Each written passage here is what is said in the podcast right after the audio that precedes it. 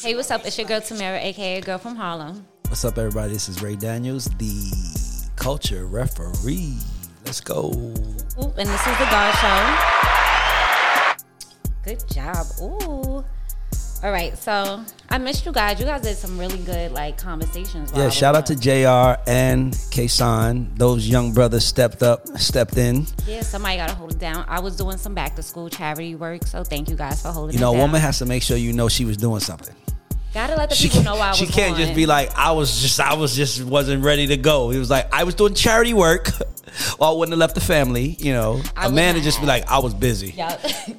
It's all good though. Welcome back. he always got to make something uh uh either either I'm making it a race thing or he's making it like uh Well, uh, I, I think gender roles are real. yes. I think race nuances are real.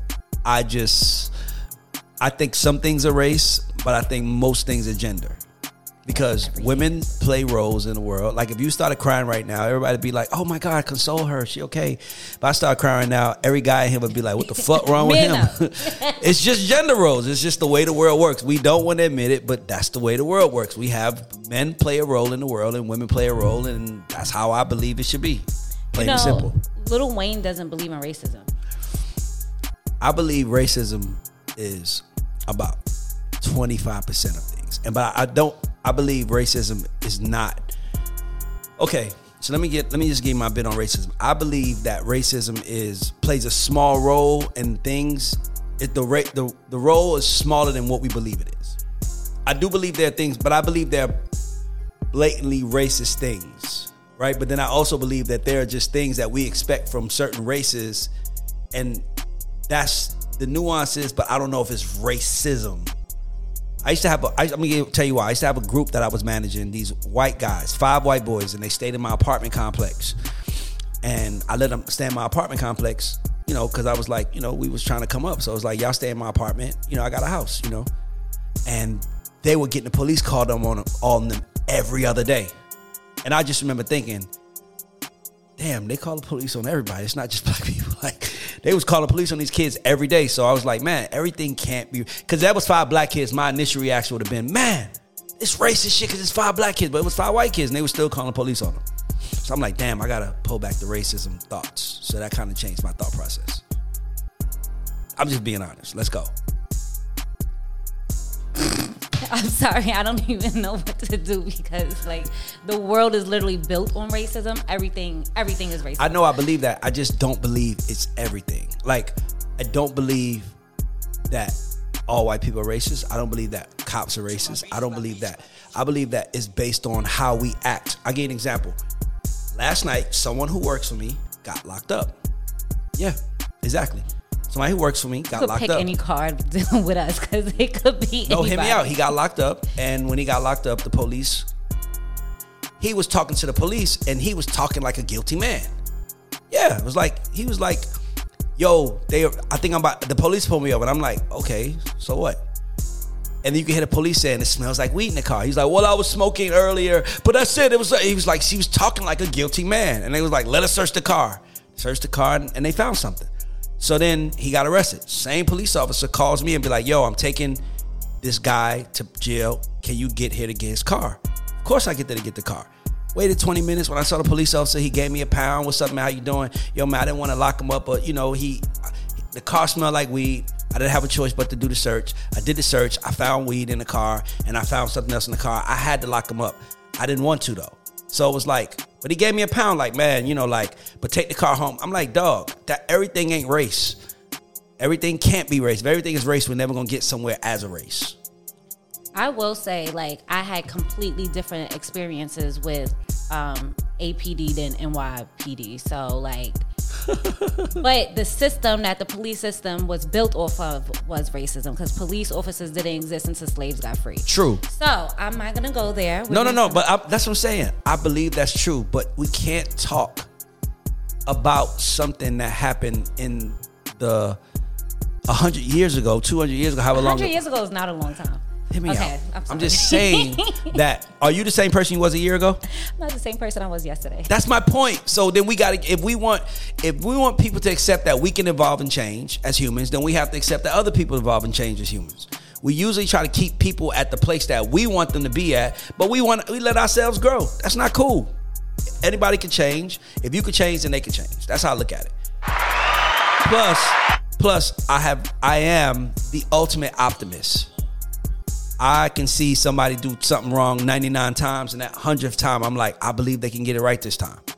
So I'm an ultimate optimist. So maybe that's my fault also. But I believe that people want to be, people want to be good. No, I don't know about that. but I'm, I'm like more of a realist. No, but I have a I am. A, I am an optimist. I believe that at any given moment, someone can change, and they can change for in a way that changes their life. I believe that. I'm an optimist. I don't hold people to what they used to be. At one point in my life, I used to steal, lie, and cheat. I don't do that anymore because I figured I don't have to. What did you steal? I used to be a badass kid. I always tell a story about when I was 14 years old and I wanted to play basketball. My coach, yeah, okay, so here's the story. When I was 14, I wanted to play basketball. I went to my basketball coach. He like he actually came to me and said to me because I was really short. He was like, my nickname in high school was from him only was Tiny Mike. He was like, Tiny Mike, what you want to be when you grow up? And I said a basketball player. And he looked at me. He said, Nah. No, no, no. nah, man, you might want to find something else to be, Tiny. Mike. I don't. That's not gonna happen. And it was like the first time that everything was re- relieved off my shoulder. It was like, damn, like it was weight off my shoulder because somebody who told me I couldn't do something that I wanted to do, he was right. I wasn't like good or none. I, I just loved the game, you know. And I was like, okay, cool. And I went to Target that that day, and I stole candy from Target. And I came to school the next day with no books in my book bag, but a bag full of candy, and I sold candy. And here I am 20 some years later selling records. It all worked out for me, baby. Can I get a round of applause for that? all right, let's get to it. Um, we started this conversation talk about Lil Wayne. So you guys already started the conversation about DJ Khaled's album. They say that the reason why Jay Z spit for four minutes is because they heard the few bars that Lil Wayne spit and that he had to come back and go harder. Do you think that there was some sort of creative competition on DJ Khaled's album, especially when you have so many artists on one particular platform? I don't think it's a creative competition with everybody, but I think if you are a lyrical monster like Hove and you're getting on a song with a lyrical monster like Wayne, you're gonna check yourself at the door. And you're gonna probably have and you know, Hove and the manage Khaled. So I could see him saying, you know, like, hey, Let me make sure. Nah, let me hear what Wayne did. oh, or maybe he heard the song was like, oh Wayne, I want to be on the song with Wayne. Like you gotta look at it like this: like you want to sit yourself, you want to the the best want to sit next to the best, the best want to compete with the best. They want to do everything um, next to co- real competition. You know what I'm saying? So I could see him. I don't think Hove wants to be on a record with. with I don't want to attack Soulja Boy. I don't want to attack him because I fuck with Soulja Boy, but I'm saying Soulja Boy is not a lyrical monster. You know what I mean? He's like a great song maker. I don't think Ho want to be on a song with him because it's like, what am I gonna do? But Wayne is like, let's go. I think it's great. Like that's like that's why I was so proud of Jr. and Kason because it's like I'm used to having my little back and forth with you, and I was kind of like, are y'all gonna be able to do this? And they both did it. Yeah. Now, what if they was like, so what you think about today? I'd be like, I don't fucking know. What y'all cut, cut. We don't want to finish the show. Correct. That's what I'm trying to say. Cause, but I want to have great conversations with people who are going to challenge me. So I can see Hove hearing Wayne's verse, being like, oh nah, let me show y'all what somebody could do in their 50s. Cause I don't think we've ever heard rap this good, this great from someone in their 50s. Yeah, that was a big debate too. Like, Like shit. You know, you supposed to be done when you hit the Z's 50s. like- best verses? Like, there was a lot of conversation. I think it's just I think it's the best verse of all time for somebody 40, 45 and up. I mean, you know, I, I could I could name fifty verses. Whole verse on Ho, Hobie Baby. Oh my God! Seven straight summers. Critics might not admit it. Nobody in rap did it quite like I did it. If you did it, I done it before. Like, bruh, how the fuck do you fuck with this man? He just stays sharp. I love it. Speaking of age and music, Karlie Redd just dropped a new single with Spice. It's rumored that Karlie Redd is about 48 years old. She look good if she's forty eight. She sure does. She looks amazing. Um, do you think that people could still start a, a career at this age? Yeah. Music has went from being a talent business to an attention business. Music went from being like who can who's the most talented, like who can sing the best, to now who can maintain attention for the longest. Uh I think there's no limit to how old, but I just think that she has to find the lane that she can stand in properly and make great songs. So yeah, I think. I mean, I was just arguing with somebody on on Instagram about that. I'm like, bruh, you know how hard, like let me tell y'all something. This world, every day from the day we was born, this world breaks us down and kills our spirit, kill our dreams, kill our hopes. And it takes a real motherfucker to stick with that shit. To be like, I don't care what y'all said, I'm staying in it. I don't care how y'all feel, I'm staying in it. So anytime I see somebody who is chasing their dream, I'm applauding them. I'm giving them a pat on their back because you know how fucking hard this is to, to chase your dream. Like the world is set up for you to live, get a job, die. For you to say, I think it's something out there more for me, that takes heart, courage, balls, and everything under the sun to go after it. So salute to anybody who's chasing their fucking dream and going for it and not giving up and not allowing the world to tell them what they should be. And I mean that from my bottom of my heart, I swear. Well, sometimes while you're chasing your dreams, you're gonna come to like these little bumps in the road. Here we go. Here we go. There's the there's the pessimist. There's the, what? I there's was the cynical side. Well, no, I'm just saying. I, I, agree, but the opposite, the optimist in me says you can do it. You got to take it seriously. You got to take it seriously. You can't cheat it, and you gotta you gotta be realistic. And realistic doesn't mean I can't make it. Realistic means like what? Like did you ever see the movie Pursuit of Happiness? Okay, so it's a scene in there where Will Smith says, his character says, um, Chris Gardner's character says, um, I knew that I didn't have the time that everyone else had. So instead of hanging up the phone, I pressed the button down and kept the phone in my ear. And he said, I figured that that saved me eight minutes. Eh, that gave me eight more minutes during the day, right? He says, when everybody went to lunch, I ate at my desk, right? That's someone who knows I'm older. I don't have the time that these guys have, so I'm not gonna cheat this shit no second of the day. And to me, if you're gonna chase your dream as someone older, then I say put just don't acknowledge that you're older, acknowledge that this might that this is a young man's game, but now you come in there and you figure out your your your spot in it. Have you ever heard that song, Fight Song?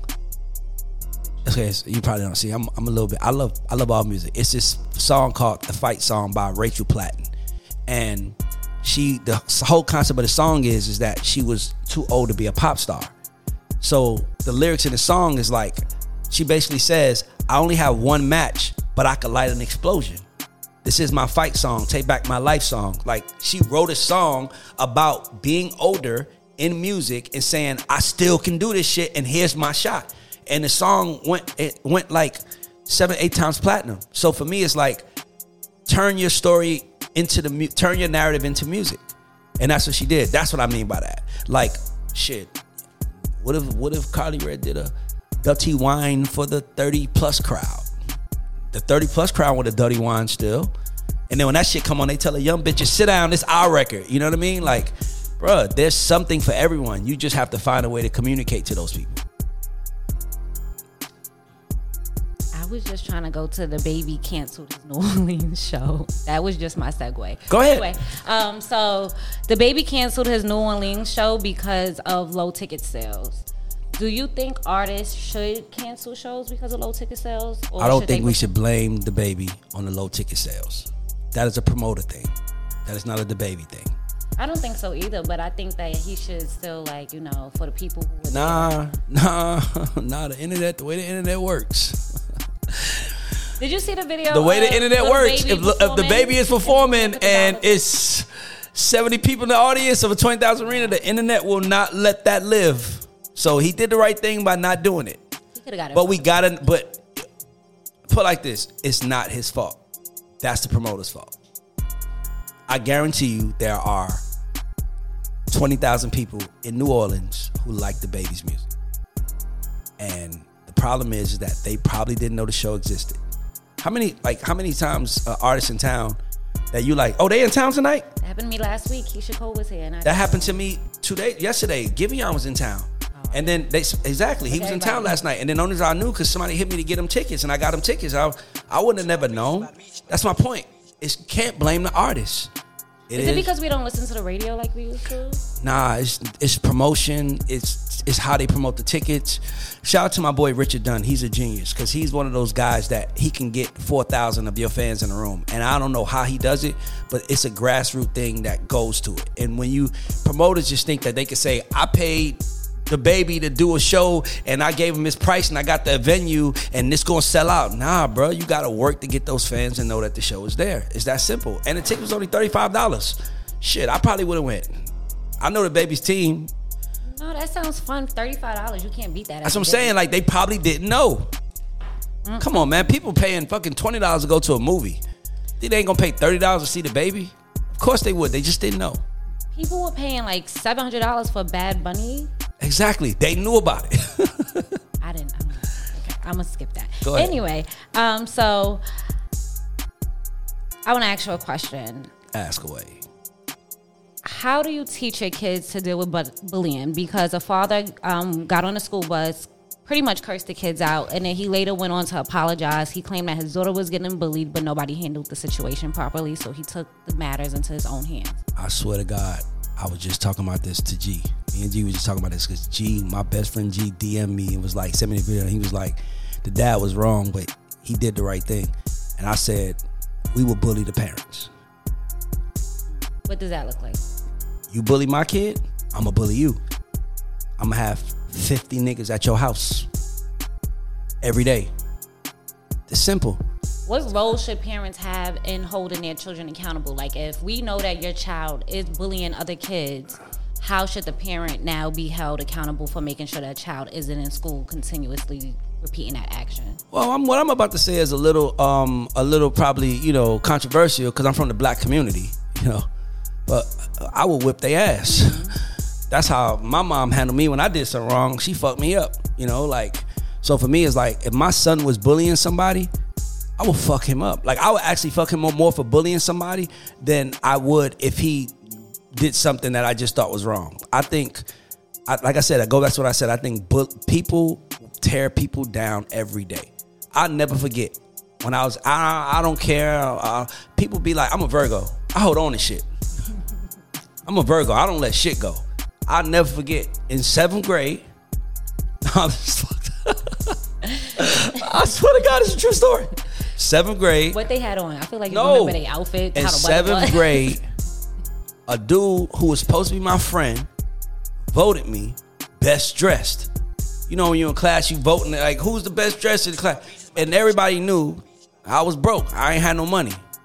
I was wearing like hand me downs. They was like, "Who we want for best dressed?" He was like Raymond. The whole class was like, "Ha yeah, Raymond, Raymond, Raymond." I got more money than all of those motherfuckers now. and I'm not even saying that to be arrogant. I'm saying that because I I remember them laughing at me. I remember them clowning me. I'm, and mind you, I'm still cool with these people. But who the fuck is laughing now? Who the fuck is laughing now?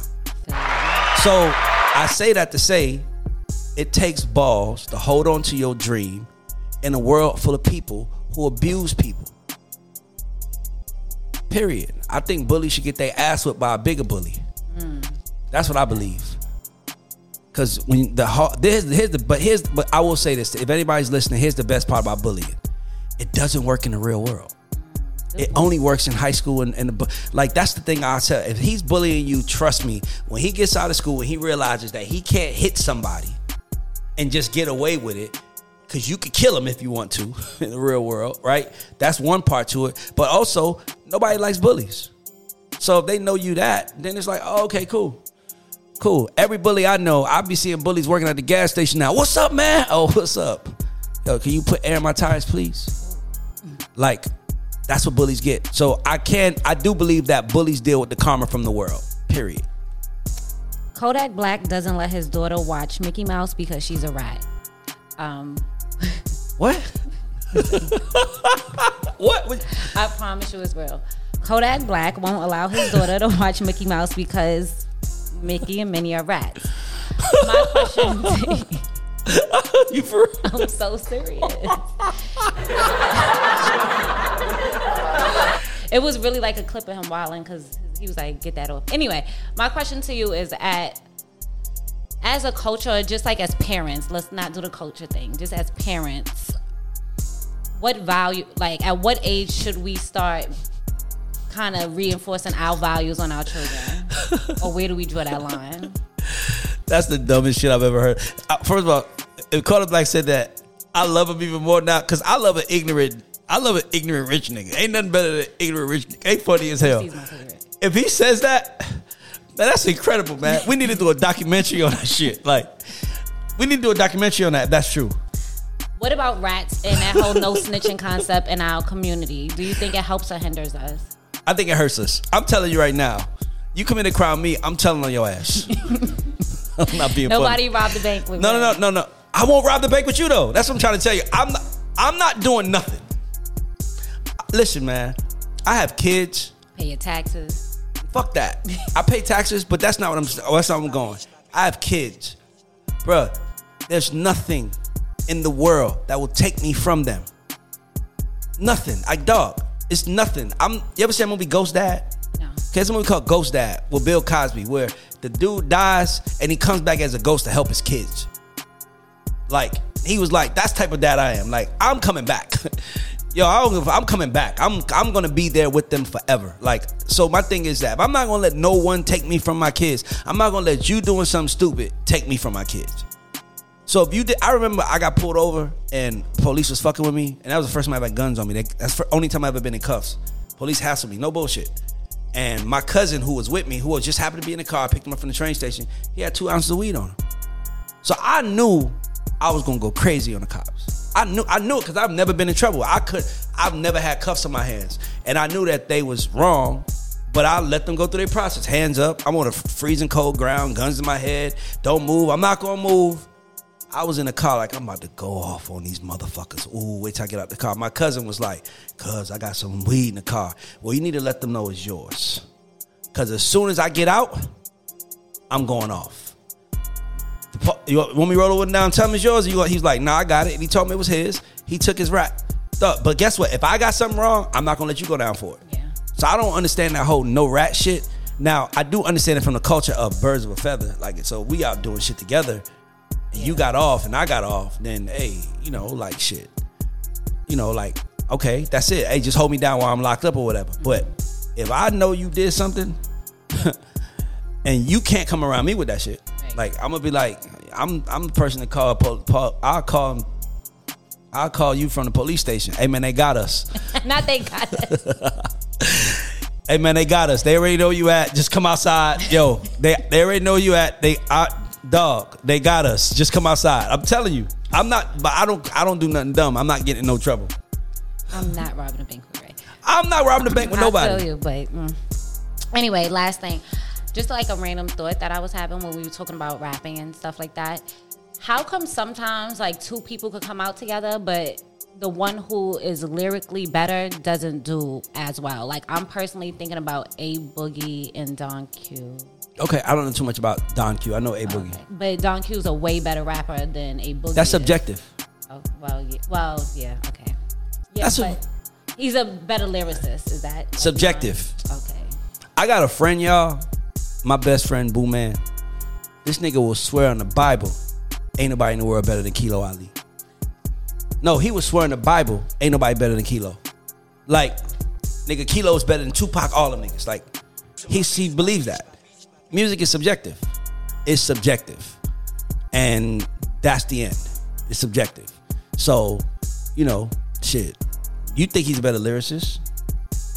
What the fuck does that even mean? I feel like if we all voted and we went, if we compared bar to bar to bar to bar, to bar to bar to bar, like, and we kept a tally, like, which one do you think is better, this bar versus this bar? I feel like at the end, Don Q would have more points, like either mathematically speaking, if we broke math. Okay, so let me ask you a question. No, I don't want to. Oh no, no, no. Let me let me ask a question. I want to ask you a question. Tell me, tell me. No, no, real talk. Tell me your one of your favorite R and B artists. Tell me. Keyshia Cole. Okay, Keyshia Cole. Do you think Keyshia Cole can sing better than Yolanda Adams? Oh, um, I think they're both like raised in a church, so they have those real strong vocals. I think asked a Yolanda- yes or no question. Do you think Keyshia Cole can sing, out sing better than No. Yolanda Adams? Exactly. I don't even think Keyshia can say she can sing better than Yolanda Adams is a superior singer. Who sold more records? Keyshia Cole. Why? Because we like her songs better. Not only is Yolanda Adams a better singer, she's singing about stuff that makes the world better. And we still buy more Keyshia Cole music. So we don't apply that logic. We can't apply that logic if we're not going to apply it all around. Like I said, there's talent and then there's artists.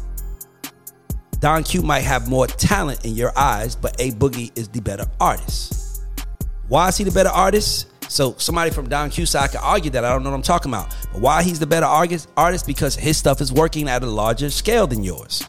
Now you can make music today, and your music can be bigger than his, and then now you're the better artist. It's all about you know output and subject and, and objectivity. So I'm just objective when it comes to that.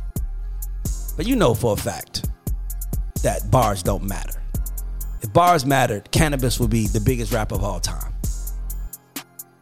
If bars mattered, yeah, Canibus. If bars mattered, Nas would be the number one selling rapper of all time. But Nelly, down, down, baby, yo, street in the Range Rover, that shit sold. One his one album, first album sold more than all Nas albums combined. And I guarantee you, Nelly tells you, because Nelly a real nigga. And I ain't gonna lie, Nas rap better than me. But who got the better song? That's what it's about. Well, thank you once again for always sitting down with me and having a great conversation. get it.